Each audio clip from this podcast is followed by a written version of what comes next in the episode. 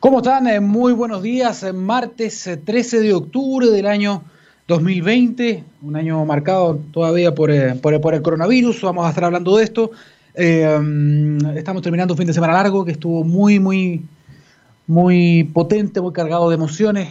no sé cómo habrá estado para, ustedes. Los saludamos a esta hora desde texradio.com, científicamente rockera. Y comenzamos justamente a hablar de una noticia. Me va a tomar un par de minutos para conversarles respecto de eh, lo que pasó este fin de semana con una de, eh, las vacunas, justamente una, de las vacunas más prometedoras que es de la, de la empresa Janssen, el laboratorio Janssen, que es filial del norteamericano Johnson Johnson. ¿Qué ha pasado? Este, mm, este laboratorio estaba realizando un estudio fase 3, uno de los, el más grande del mundo, con 60.000 pacientes en diferentes países eh, de, del planeta. Sin embargo, este fin de semana anunciaron, o mejor dicho este lunes, lunes feriado, anunciaron que eh, iban a paralizar o que tenían, por el momento, suspendían temporalmente los ensayos eh, de la vacuna, de esta vacuna potencial o candidata contra el COVID-19 debido a una enfermedad inexplicable. Todo esto entre comillas, no han dado mucha información de uno de los voluntarios, de uno de los participantes que ya había recibido una, una de las vacunas. Han detenido entonces este, este ensayo, este ensayo fase 3, uno, insisto, de los más eh, prometedores. Em, este, este, ensayo se llama Ensemble, ah, debido a una enfermedad, no han dado muchos detalles. En todo caso, dijeron que esta enfermedad o esta, esta, esta reacción adversa aparentemente todavía no se puede atribuir directamente, eh, dicen allá en Estados Unidos, eh, está siendo revisada, está siendo evaluada por una junta de, de monitoreo de seguridad de datos, así se llama, independiente, no es parte del, estudio. No, no, han dado eh, muchos detalles para respetar justamente la, intimidad del participante. Están conociendo más detalles respecto de la enfermedad que ha desarrollado este, este voluntario. No han querido compartir más datos hasta tener, obviamente, mayor eh, claridad eh, respecto de esta enfermedad.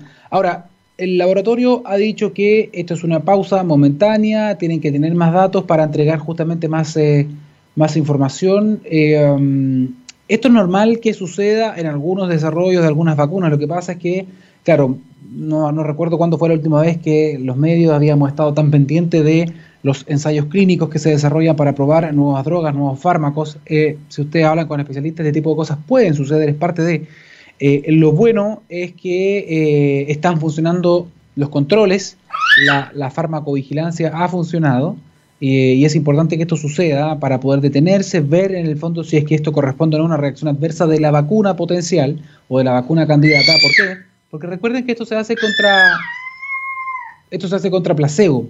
Por lo tanto, hay personas que reciben la vacuna, reciben la dosis eh, de la vacuna y hay otras personas que reciben una falsa vacuna, es decir, no reciben eh, esta, esta droga y es por eso que es importante saber, porque por en, el momento, en este momento no se sabe exactamente cómo son tantas personas y es doble ciego, ni el investigador ni el voluntario sabe si lo que recibió de parte del voluntario o lo que entregó de parte del investigador es una vacuna o es un placebo, hay una caja negra que hay que abrir, esto lleva, lleva tiempo, eh, esto es una pausa, es lo que han dicho eh, desde Janssen, es lo mismo que pasó ya con, eh, con otras de las eh, vacunas. Estamos hablando de la vacuna de Oxford y AstraZeneca, que ya reanudó sus ensayos en Sudáfrica, en, eh, en Europa, en Reino Unido, pero no así en, en, Estados Unidos, donde la Food and Drug Administration, o sea, la, la, FDA, los tiene congelados todavía, esperando más información respecto de qué pasó con dos voluntarios que habrían desarrollado, al menos uno de los dos,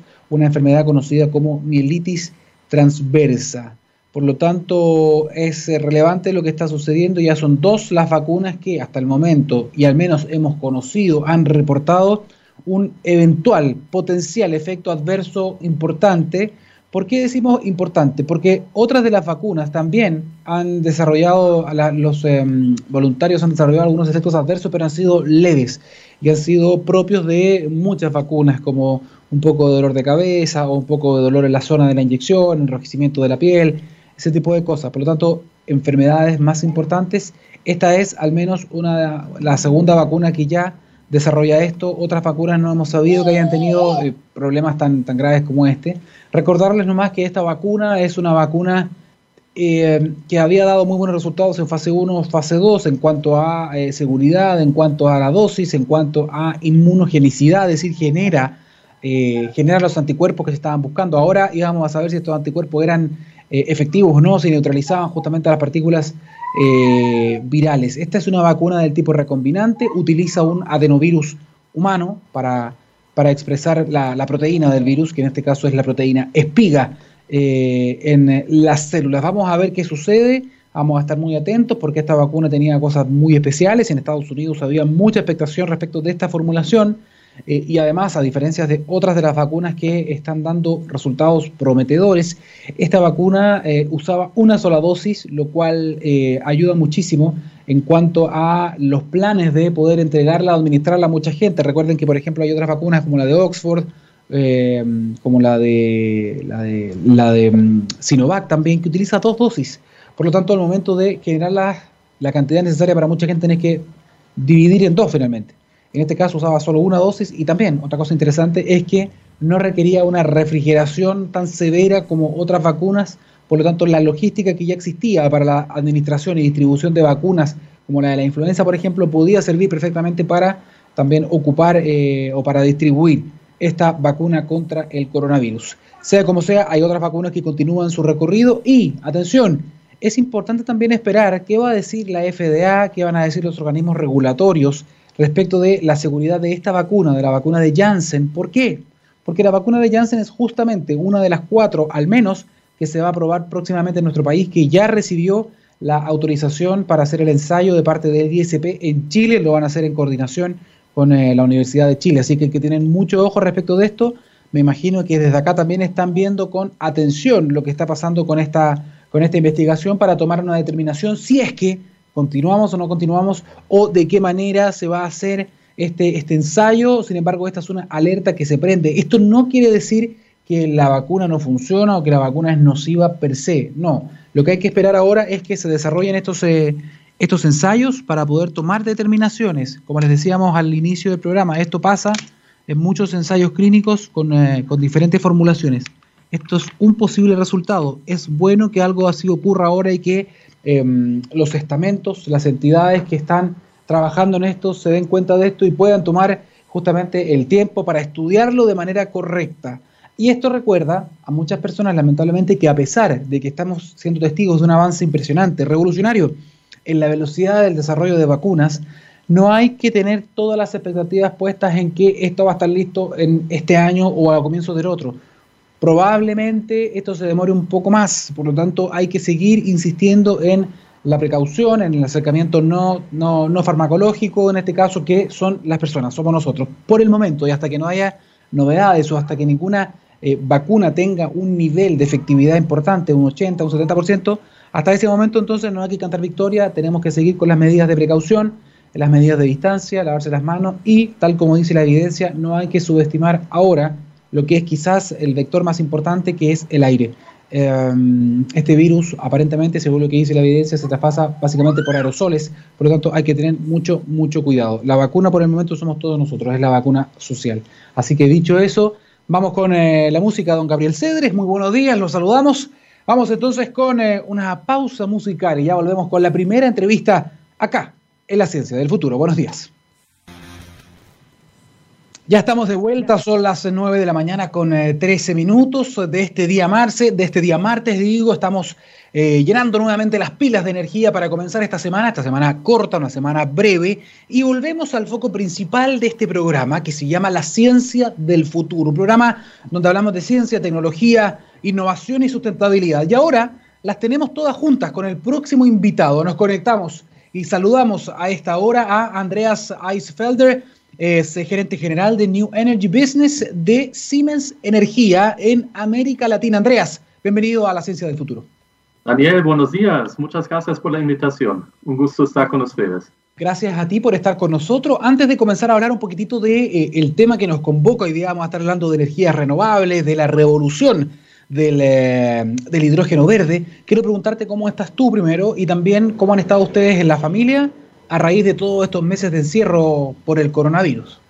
Gracias, muy bien. Tú sabes que la vida, la vida cambia un poco, las actividades son diferentes, uno pasa más tiempo en la casa, pero gracias a Dios estamos bien y incluso afortunados que eh, nos ha ido bien dentro de, de, todo. Espero que también a los que nos están escuchando ya, ya están bien cuidándose y pasando de la mejor manera posible esta pandemia hasta que encontramos una vacuna. Yo estuve pendiente de lo que contabas antes yo creo que eso va a ser cuando al final ya cambiamos a, volver a la vida eh, como antes la conocíamos. Yo creo que va a ser cuando ya exista una, una vacuna. Perfecto, así es. Cuando existe una vacuna hay que esperar, pero mientras tanto tenemos que cuidarnos y tratar de seguir eh, moviéndonos, operando de la manera más segura posible. Lo mismo están haciendo muchas, eh, muchas compañías. Cuando te presenté, yo dije que tú eras justamente el gerente general de Siemens Energía. Eh, la, empresa, la compañía Siemens, el nombre Siemens es una compañía que ya tiene muchísimos muchísimos años en el mundo de la tecnología. No tiene una larga trayectoria, una larga data, es consolidada. Pero eh, esta Siemens Energía, esta filial o este spin-off, cuéntanos un poquitito cómo nace, el alero de qué nace eh, y cuánto tiempo llevan operando. Bueno, tú sabes que Siemens es una empresa con muchísima historia. Primero fuimos eh, fundados en el 1847 en Berlín por el Werner von Siemens. Ha sido una empresa familiar eh, en los primeros años, pero ya llevamos como Siemens, eh, llevábamos mucho tiempo cotizados en la bolsa y la estrategia de la corporación a nivel mundial se llamaba Siemens 2020 Plus y parte de esta estrategia ha sido que a los diferentes negocios que tiene la empresa les eh, querían dar más, eh, digamos, grado de libertad en la toma de decisiones, en moverse de una manera más enfocada, más rápida. Y eso dio inicio a la empresa Siemens Healthineers, eh, que contempla el portafolio médico para los hospitales, la tecnología nuestra de salud y ahorita también el negocio de energía, ya estamos hace apenas dos semanas, estamos cotizando en la bolsa de Frankfurt eh, como una empresa independiente dentro del, del mundo Siemens. Eh, Siemens sigue siendo un accionista principal de la empresa, eh, pero eso nos permite tener más um, um, accountability um, empresarial, para estar enfocado en justamente la, la, tecnología de la energía y la transición energética para movernos más enfocados, más rápido en esta dirección. Ya hemos anunciado que nuestra casa matriz va a ser Berlín, así que ya estamos volviendo a, a los raíces de la empresa um, con, con, nuestra casa matriz uh, ahorita desde Berlín. Eh, ¿Tú eres de origen eh, alemán, Andreas? Soy de origen alemán. Um, creo que el uh, acento que tengo también lo indica. Um, espero que me puedan escuchar. No, no, te entendemos, muy bien, te, te entendemos perfecto. Te entendemos perfecto. Lo que pasa es que, claro, tienes un acento europeo, entonces yo estaba tratando de entender. Y claro, Siemens es alemana, por tanto, tú, me imagino, trabajaste muchos años en Siemens Alemania y después te viniste a Chile. Así es, yo llevo 17 años en la empresa, empecé como trainee en el 2003 y, luego ya en el 2008 me, me, dieron una oportunidad de vincularme al equipo de la región. Estuve trabajando en Perú, también unos años en Colombia y en el 2013 llegué a Santiago. Estuve trabajando en el equipo de, de Siemens en Chile hasta el 2016. Y luego tuve una, unos cuatro años en, en, Shanghai trabajando para Energy Management, um, Siemens China y ya volviendo a integrarme al equipo de la, de la región en este momento estoy esperando los um, visa laboral y que también los viajes se permiten nuevamente para estar más presente en la región para atender a nuestros clientes y, los proyectos desde ahí. Tremendo, hay un tremendo desafío para, para, cualquier compañía que comience a trabajar en serio en el tema de la energía, sobre todo en un contexto mundial en el que se está combatiendo contra el cambio climático, donde se está hablando muchísimo de la importancia de comenzar una acción climática robusta, de gran envergadura para poder frenar el aumento de las temperaturas y eh, la energía juega un papel clave en todo esto. Por lo tanto, la búsqueda hoy día de futuro, al menos lo que es sostenible y sustentable, eh, tiene que ver con eh, reducir justamente la emisión de carbono, descarbonizar, descarbonizar las economías. Ese es como el foco hoy día, me imagino que ustedes también persiguen eso mismo. Y si es así, ¿cuál es su visión respecto de la, de la descarbonización? Ya, totalmente cierto lo que tú mencionas. Tenemos que llevar la transición energética al próximo nivel para alcanzar una descarbonización profunda. Y nosotros estamos convencidos que el hidrógeno juega un papel importante en, en, eso. Por eso como empresa ya estuvimos enfocados en investigación y desarrollo en una tecnología que se llama PEM Electrolysis. Es una tecnología que logra convertir electricidad y agua a los componentes del agua que son hidrógeno y oxígeno. Y esta disociación del agua requiere una energía y con PEM Electrolysis justamente se puede aplicar la corriente eléctrica como la fuente de energía que se requiere para la disociación de molécula de agua en sus componentes. Ha sido una tecnología que llevamos en desarrollo hace unos 10 años y ya sabemos que el momento llegó de llevarlo a la unidad operacional, la unidad del negocio, la llamamos New Energy Business, porque va a ser el nuevo paso de esta transición energética. Y pongamos a disposición la tecnología a, los clientes y socios, por supuesto en Chile, también un país donde tenemos eh, mucho enfoque debido a, a que tiene en abundancia la materia prima que toda esta cadena de valor del hidrógeno verde requiere y son las energías renovables. Y eso ya sabemos que Chile tiene mucha irradiación solar, tiene muy buenas condiciones del viento Así que pensamos que Chile es un país que tiene todo para ser un jugador importante, no solamente para el uso doméstico, sino también para la exportación de energías en, en base del hidrógeno verde desde Chile hacia el mundo. Te voy a preguntar justamente por ese potencial y, las cosas que en el fondo podemos proyectar quizás de aquí a un mediano plazo desde Chile, pero em, antes de eso quería ir a algo un poco más básico para las personas que nos están escuchando, porque muchos pensarán que eh, el hidrógeno es una nueva forma de energía o es una forma de energía nueva, porque se está hablando mucho ahora en el último tiempo. Lo que pasa, y, en eso me gustaría que tú nos pudieras explicar algunas cosas un poquito más prácticas, por ejemplo, eh, cuáles son los usos que tiene el hidrógeno, digamos, en, qué se puede usar, porque las personas dirán, bueno, ¿para qué puedo usar el hidrógeno? ¿Para los vehículos? ¿Para los buses? ¿Para los, para los barcos? ¿Para las, eh, ¿Para las plantas de energía? ¿Para qué? ¿Con qué puedo energizar? ¿O qué puedo energizar, digamos, con, con esta tecnología del hidrógeno? Eso es una cosa, como algunos ejemplos para poder entender. Y lo segundo también, dejar muy claro que el hidrógeno es una de las formas más antiguas de energía. Lo que pasa es que Ahora estamos hablando del hidrógeno verde, por eso no se había ocupado el hidrógeno antes, porque era gris o negro, es decir, generaba una huella importante de carbono. Tienes razón, Daniel, y déjame contestar la, segunda pregunta primero. Em, ¿Por qué ha llegado la época del hidrógeno verde ahora?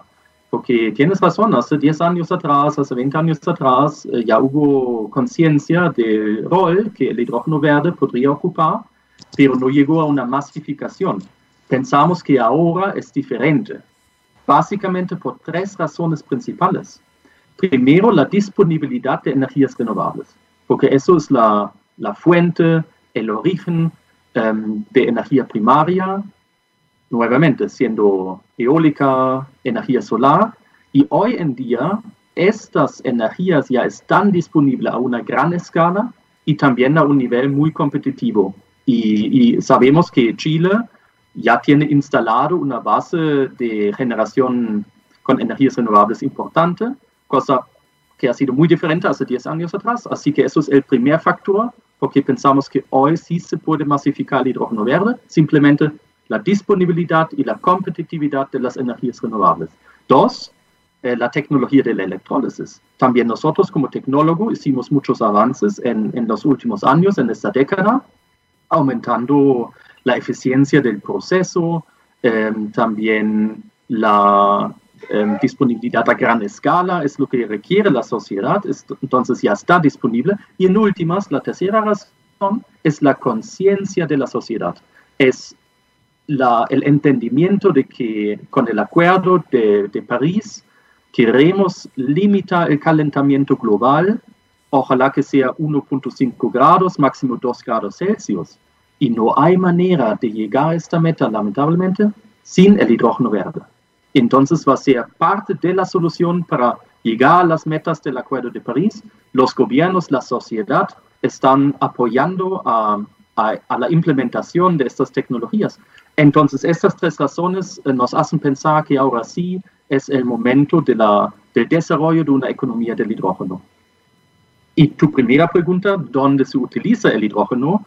En esta economía del hidrógeno em, va a ser más allá de los usos tradicionales, los que han sido hasta hoy en día utilizar el hidrógeno como un elemento químico en procesos de desulfurización en las refinerías, en aplicaciones bastante específicas en, la, en los procesos químicos. Con la disponibilidad de hidrógeno verde a una manera más masiva, podemos utilizar el hidrógeno como una fuente de energía justamente en lo que tú ya has mencionado, el transporte. Em, se puede em, utilizar en celdas de combustible que dentro del vehículo van a generar nuevamente electricidad, lo llevan a los motores eléctricos, eso da la tracción, ¿cierto? También podemos aplicar el hidrógeno en, como un um, elemento o como una energía en donde no llega muy bien la electricidad. Um, y eso es lo que llamamos el famoso acoplamiento de sectores, porque la demanda final de energía, imagínate um, en calderas, en, en, donde se requiere energía que, que no se puede abastecer con electricidad, el electrólisis y el hidrógeno permite hacer una conversión de una forma de energía, electricidad, la convertimos de electrones a moléculas del hidrógeno y luego poder abastecer con esto eh, otras industrias.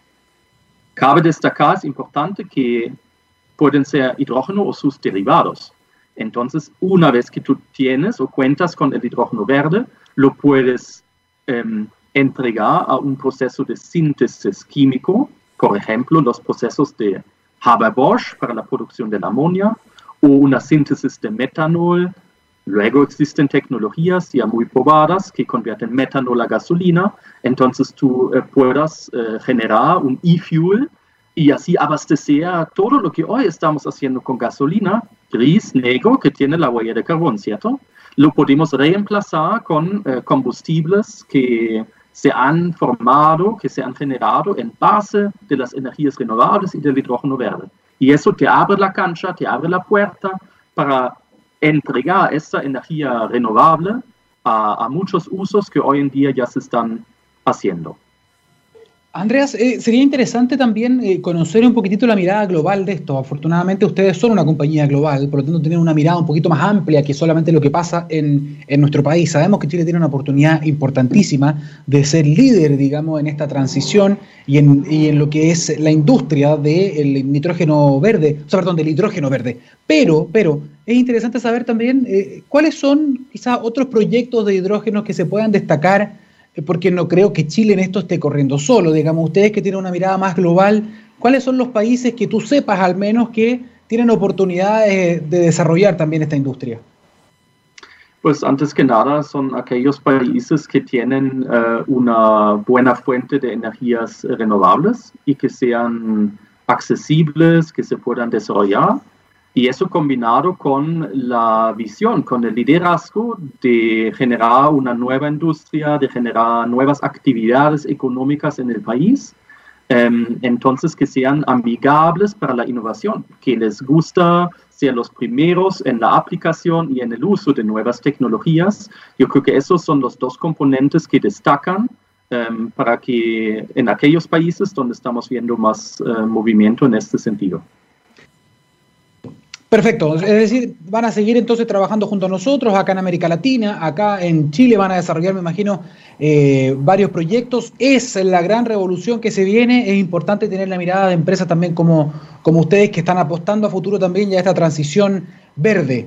Siempre se va a repetir mucho el apellido verde, pero es justamente así es como se dice, el hidrógeno verde, transición verde, descarbonización, acción climática, básicamente. Seguir manteniendo la actividad, pero haciéndolo de otra manera. Te quiero agradecer, Andreas, el gerente general de Siemens Energy en la parte de eh, nuevos negocios de energía para América Latina. Gracias por, por, tu participación. Pasó volando el tiempo y usted sabe que ha invitado también a la radio nuevamente. Sabemos que van a seguir trabajando acá en Chile, en esta parte del mundo. Así que muchas gracias por, eh, por compartir también tu, tu mirada respecto a este tema que es tan, tan relevante. Muchas gracias por la invitación, Daniel, y disfruté mucho la buena música rock. Siguen con eso. Gracias. Que les vaya bien. Que te vaya muy bien, eh, Andrea. Bueno, ahí lo decía nuestro invitado, ¿ah? esta radio TX Radio científicamente rockera. Eso es muy importante de, destacar y también hay que destacar un par de cosas más, ¿ah? porque vale la pena eh, hacerse algunas preguntas o mejor dicho, pensar en algunas cosas, como por ejemplo, la pandemia le quitó la tranquilidad, el trabajo, también la salud a muchos chilenos, pero no les quitó la esperanza. Hoy comienza la reconstrucción verde y social, un compromiso con la reactivación de Chile al que Aguas Andinas se suma, con inversiones para combatir el cambio climático y generar miles de empleos. Bienvenida a la reconstrucción verde y social nos dice Aguas Andinas. Interesante conversación que tuvimos entonces ahí con Siemens Energy. Vamos a estar escuchando mucho respecto de ello. Van a estar trabajando también en esta parte de Chile, en esta parte del mundo, con el hidrógeno verde, la próxima gran revolución a la que nuestro país está llamado a subirse hasta micro. No solamente eh, exportando esto, no solamente produciendo esto, sino que también produciendo conocimiento.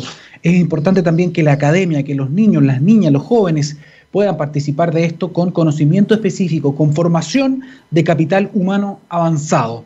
Dicho eso, vamos a ir a la música para que ustedes lo sepan. Aquí en la Ciencia del Futuro vamos a estar hablando con el representante de una aplicación que podría revolucionar también lo que es el diagnóstico de la enfermedad de COVID-19, o mejor dicho, para ser más preciso, para poder descartar la presencia de la enfermedad utilizando el teléfono, utilizando el tablet o el computador. Y lo mejor de todo es que sin conexión a Internet, solamente con la cámara integrada de estos dispositivos. ¿Cómo funciona? Se lo contamos con el protagonista justamente a la vuelta de esta pausa. Ya vamos y volvemos. Esto es La Ciencia del Futuro. Escuchábamos Julian Plenty, Flight as You Might. Eso es lo que estábamos escuchando justamente ahora en La Ciencia del Futuro. Ya volvimos de esta pausa musical que programó don Gabriel Cedres, que nuevamente volvemos a saludarlo ¿ah? para que todos ustedes lo, lo conozcan. Seguimos conversando de temas de ciencia, tecnología y ahora también de innovación, innovación sanitaria, innovación en lo que tiene que ver con cómo enfrentamos todos juntos la pandemia, cómo ayudamos a generar nuevas herramientas para poder identificar de manera rápida quizás nuevos casos, o por qué no, ayudar a las personas a poder determinar con cierto grado de precisión cuándo es el mejor momento para ir a hacerse un examen y poder determinar si es que uno tiene o no tiene la enfermedad, si se ha infectado por este coronavirus o no. Justamente para hablar un poco de eso, estamos en contacto ahora, a esta hora de la mañana, con David Batikov, él es fundador de VitalTech y también lleva adelante una iniciativa con un hashtag que es Contagiemos Salud. David, bienvenido a la Ciencia del Futuro. Buenos días. Buenos días, ¿cómo estás? Muy bien, ¿y tú? Muy bien también, gracias. David, eh, justamente antes de comenzar la entrevista estábamos eh, conversando un poco nosotros dos y tú nos estabas comentando cómo ya ustedes en VitalTech estaban trabajando ya hace mucho tiempo en, eh, en, temas relacionados con innovación, con innovación médica, tecnología y medicina. Así es. Nosotros, nosotros partimos, Daniel, prácticamente hace dos años.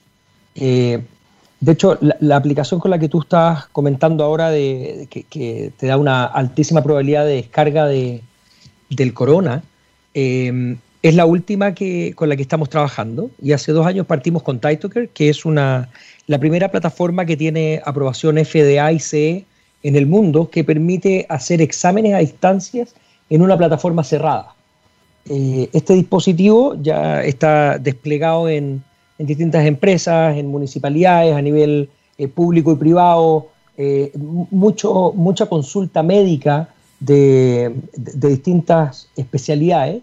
Y con eso hemos ido moviendo la, lo que nosotros llamamos verdadera telemedicina que es la que es capaz de hacer exámenes y no quedarse únicamente con la videoconsulta y el consejo que puede dar un médico a partir de una conversación como la que estamos teniendo tú y yo ahora eh, por una pantalla.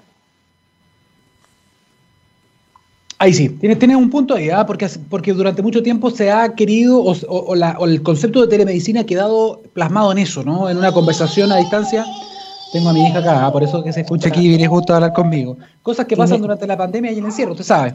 Eh, David, pero mira, justamente es interesante que ustedes hayan tenido ya experiencia con, con esta, con, con, con, la telemedicina en nuestro país ya hace más de dos años, porque justo ahora en este contexto, donde quizás la telemedicina o algo cercano a eso, eh, o la tecnología, mejor dicho, podría ayudar en este proceso, y ustedes identificaron y están representando, entiendo, a una aplicación que se llama VINA que tú me vas a decir un poquito, me vas a contar un poquito más, pero por lo que pudimos conversar significa algo así como sabiduría o como conocer, conocimiento. Por lo tanto, sí, cuéntanos un poquitito cómo funciona esto, porque nosotros ya la mostramos en Mega y generó muchísimo interés. Eh, muchas personas me escribían y cómo se llama y cómo la descargo. Entonces, primero cuéntanos tú un poquitito cómo nació esto, cuál es la idea de Biná eh, y cuál es el trabajo que podrían tener aquí en nuestro país, donde tenemos una situación sanitaria eh, complicada. Mira, Biná, efectivamente, como tú dices, es una palabra en hebreo, significa entendimiento, comprensión. Claro, podemos agrandar y tal vez sabiduría, pero es entendimiento. Y el entendimiento del cuerpo eh, a través, ¿verdad?, del movimiento del rostro. Esa es la, particularidad que tiene y genera, eh, eh, está generada, basada y funciona únicamente a través de una cámara de cualquier dispositivo, sea un tablet, sea un computador o un celular, iOS o Android. no necesita conexión a Internet. Y, a diferencia de lo que tú comentabas de Mega, Bina no se puede descargar, es un SDK. Bina es una, es una aplicación eh, que, se disponibiliza a ciertas poblaciones de una manera, eh, vamos a decir, eh, orientada a B2B, no es B2C.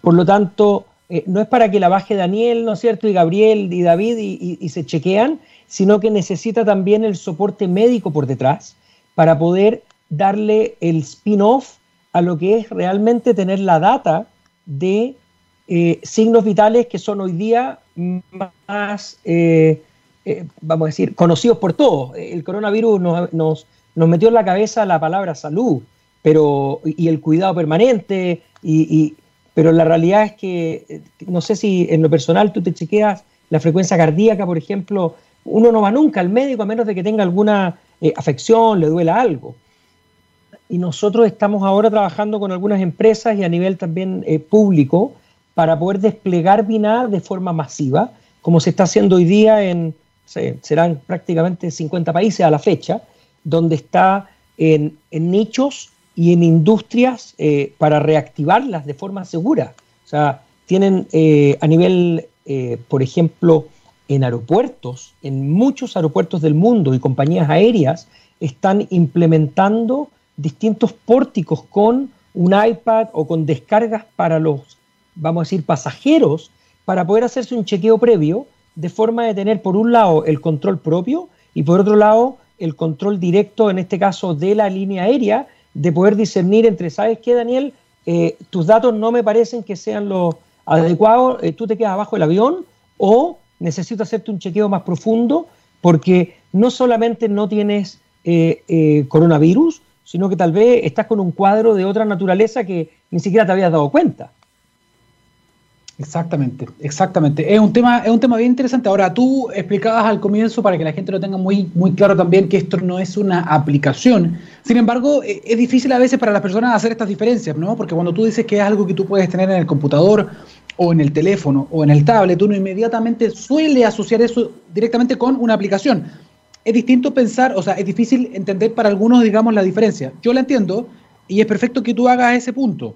Em, dicho eso y aclarando eso, ¿cuál es el futuro de, esta, de este programa entonces, de este software, en el fondo, eh, que te da, que te arroja estos datos que son súper relevantes, ¿no? Porque son, son todos estos signos que se pueden ver alterados tengas tú o no tengas fiebre, por ejemplo, porque muchos preguntan, oye, no detecta la fiebre. Claro, la fiebre no está presente ni en la mitad de los casos, lamentablemente como síntoma. Entonces, es súper interesante que ustedes sí se fijan en otros síntomas que suelen eh, modificarse, alterarse en la presencia de esta enfermedad o de otra afección respiratoria.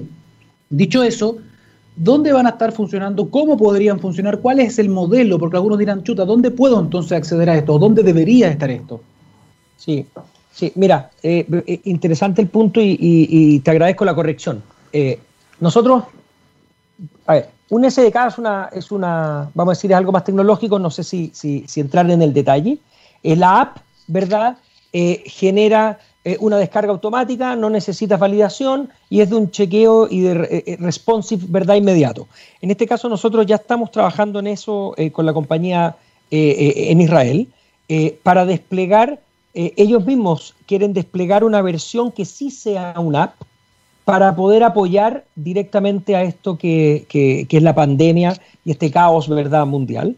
Eh, y nosotros estamos desplegando ahora, eh, ojalá dentro de las próximas, prácticamente va a ser meses, no semanas, a nivel masivo en una inversión público-privada un despliegue importante, vamos a decir, por ejemplo, todos los usuarios de metro.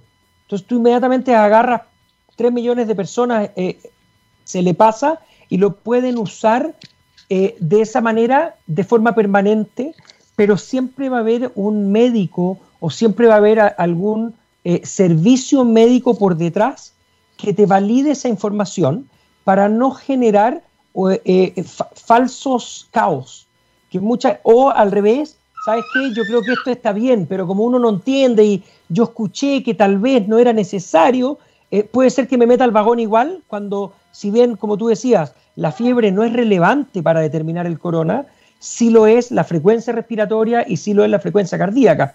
Entonces, los pasos a seguir son la implementación de, este, de esta app, vamos a llamar, eh, a nivel masivo. Nosotros estamos ahora tratando de desplegarla en, en, unión con empresas que puedan eh, cofinanciar el desarrollo de, la, de esa data, que al final es lo más relevante eh, en ciencia. hoy día el, el, el backend, si es muerto, el examen termina ahí y es desechable. Pero qué importante sería que, vamos a decir, Daniel se chequea una vez al día porque está permanentemente en la calle y yo tener el registro de cada una de esas eh, actualizaciones para poder hacer predicciones, para poder hacer evaluaciones o simplemente para poder decir, ¿sabes qué? Hay una constante que se repite tanto en Santiago como en regiones o en otros países. Porque el, examen eh, de punto muerto que se llama, no, si bien eh, tiene la resolutividad inmediata, no te permite proyectar en el futuro. Y eso, de eso se trata PINA. David, eh, es interesante porque estoy pensando en de qué manera se podría articular un trabajo público-privado en esto para tener un insumo tan interesante como este, algo que te ayuda a detectar o descartar, mejor dicho, la presencia de una enfermedad o ver algunos síntomas eh, que son bien interesantes, algunos signos vitales de las personas. Estoy pensando, por ejemplo, en adultos mayores, estoy pensando en municipalidades, es decir, por ejemplo, por ejemplo, una municipalidad podría decir ya, yo quiero tener esta, este programa, esta aplica esta app eh, y se la voy a entregar a todos los adultos mayores de la comuna para que ellos, y les enseño evidentemente, tengo un médico que está detrás, para que ellos también se controlen y sepan cuánto es momento de ir a hacerse un examen PCR, porque esto no reemplaza el examen PCR, pero esto me podría ayudar a eh, disminuir los riesgos para esa parte de la población, por ejemplo. Ya, que todos los adultos mayores de mi comuna tengan esto y solamente cuando tengan afectados ciertos, ciertos signos y cuando un médico lo considere pertinente, ellos puedan entonces recién ahí ir a un consultorio, por ejemplo, y evitar la exposición. Tal cual. O sea, de hecho, eh, nosotros trabajamos con simpleza y lo que tú acabas de decir es eh, A, B, C. Tengamos una municipalidad que lo despliegue a adultos mayores ¿verdad? ¿Cuál es el paso siguiente? Hacer un chequeo permanente de sus, eh, de, sus signos. ¿Y cuál es la gracia de que, vamos a decir, con esto yo supongo que el adulto mayor sabe interpretarlo? ¿Por qué es un SDK y no una app? Porque la, el dashboard de presentación de esa data me va a permitir a mí saber cuándo tal o tal eh, eh, persona tiene o no tiene alguna afección que yo mismo de forma proactiva lo voy a llamar. Yo como municipalidad me voy a encargar de tener el clásico semáforo para que Juanito, que no tiene por qué saber o no tiene por qué entender lo que le está sucediendo, porque no tiene conocimientos ni médicos ni tampoco sabe lo que tiene, simplemente le vamos a pegar un llamado y la municipalidad le va a decir, estimado, que ese sentado que va la ambulancia en camino, o estimado, no se le ocurra ir al centro asistencial a su consulta que tiene mañana, porque usted está con probabilidad alta de ser un paciente COVID, por lo tanto las medidas necesarias son ABC. Eso, por ejemplo, con municipalidad. ¿eh? Nosotros estamos ahora ya en conversaciones, por ejemplo, con eh, eh, compañías de buses, de transporte. Vamos a hablar del Transantiago. ¿Cuánta gente se mueve hoy día en el Transantiago o en metro? Que de a poco en la nueva normalidad vamos a ir regresando cada uno a su, a su vida cotidiana y necesitamos hacer un chequeo, por ejemplo, tanto de los pacientes de forma inmediata, pero ¿qué pasa con los eh, choferes?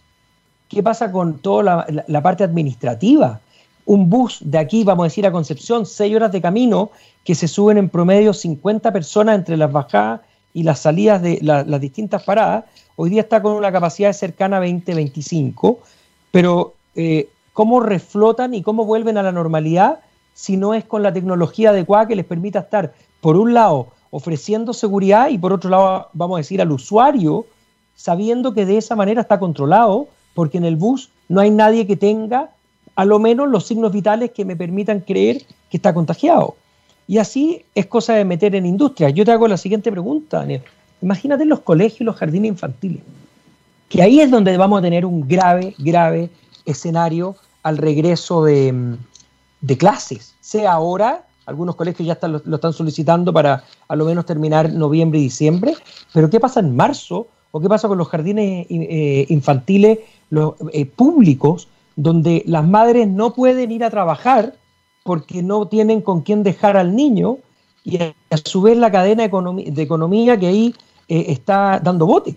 No trabajo, no genero ingresos, no tengo cómo alimentar, entonces la cesantía y es un círculo vicioso lamentable.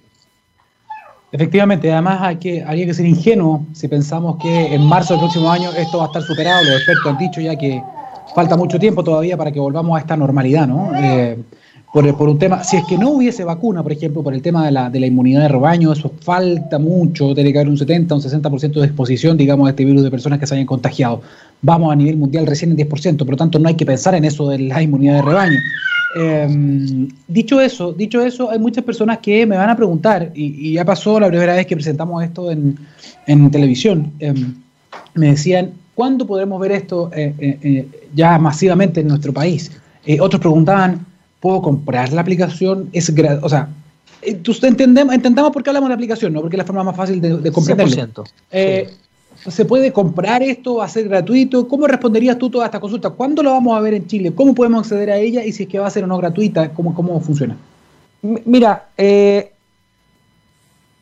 de verla disponible, yo te diría que eso va a ser finales de noviembre. Me, da la, me da la impresión de que puedo ser una fecha no me gusta decir el 10 y luego después correr o, no ser certero.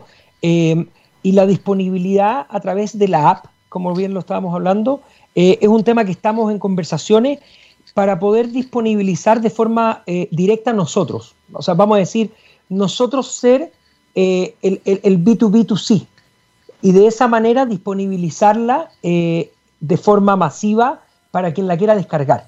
Porque por un lado está este apoyo público que te comentaba a nivel de gobierno, que hemos tenido ya conversaciones también con eh, personas del ministerio eh, y también con municipalidades, algunos incluso eh, diputados o senadores que están muy preocupados porque hablamos siempre de Santiago, pero hay zonas que son bastante más críticas que Santiago, donde la respuesta que puedan tener va a ser mucho más lenta por la ruralidad donde están también, y la necesidad de la aglomeración.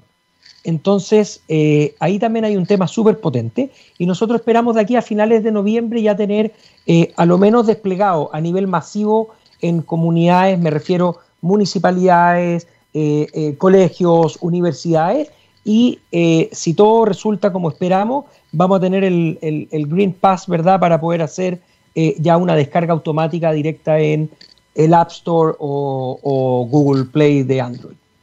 Perfecto. Bueno, parte de los planes eh, que estamos conversando a esta hora con eh, David Batikov, él es el eh, fundador de Vitaltech y también lleva adelante em, una iniciativa ya hace un tiempo con un hashtag que es Contagiemos Salud. Queremos agradecerte, David, por, por contarnos un poquito más respecto de esta, de esta aplicación que, insisto, ha llamado muchísimo la atención. Esperamos verla presente en lugares de alta afluencia de público. ojalá que muchos adultos mayores, población de riesgo, pueda tener algo así.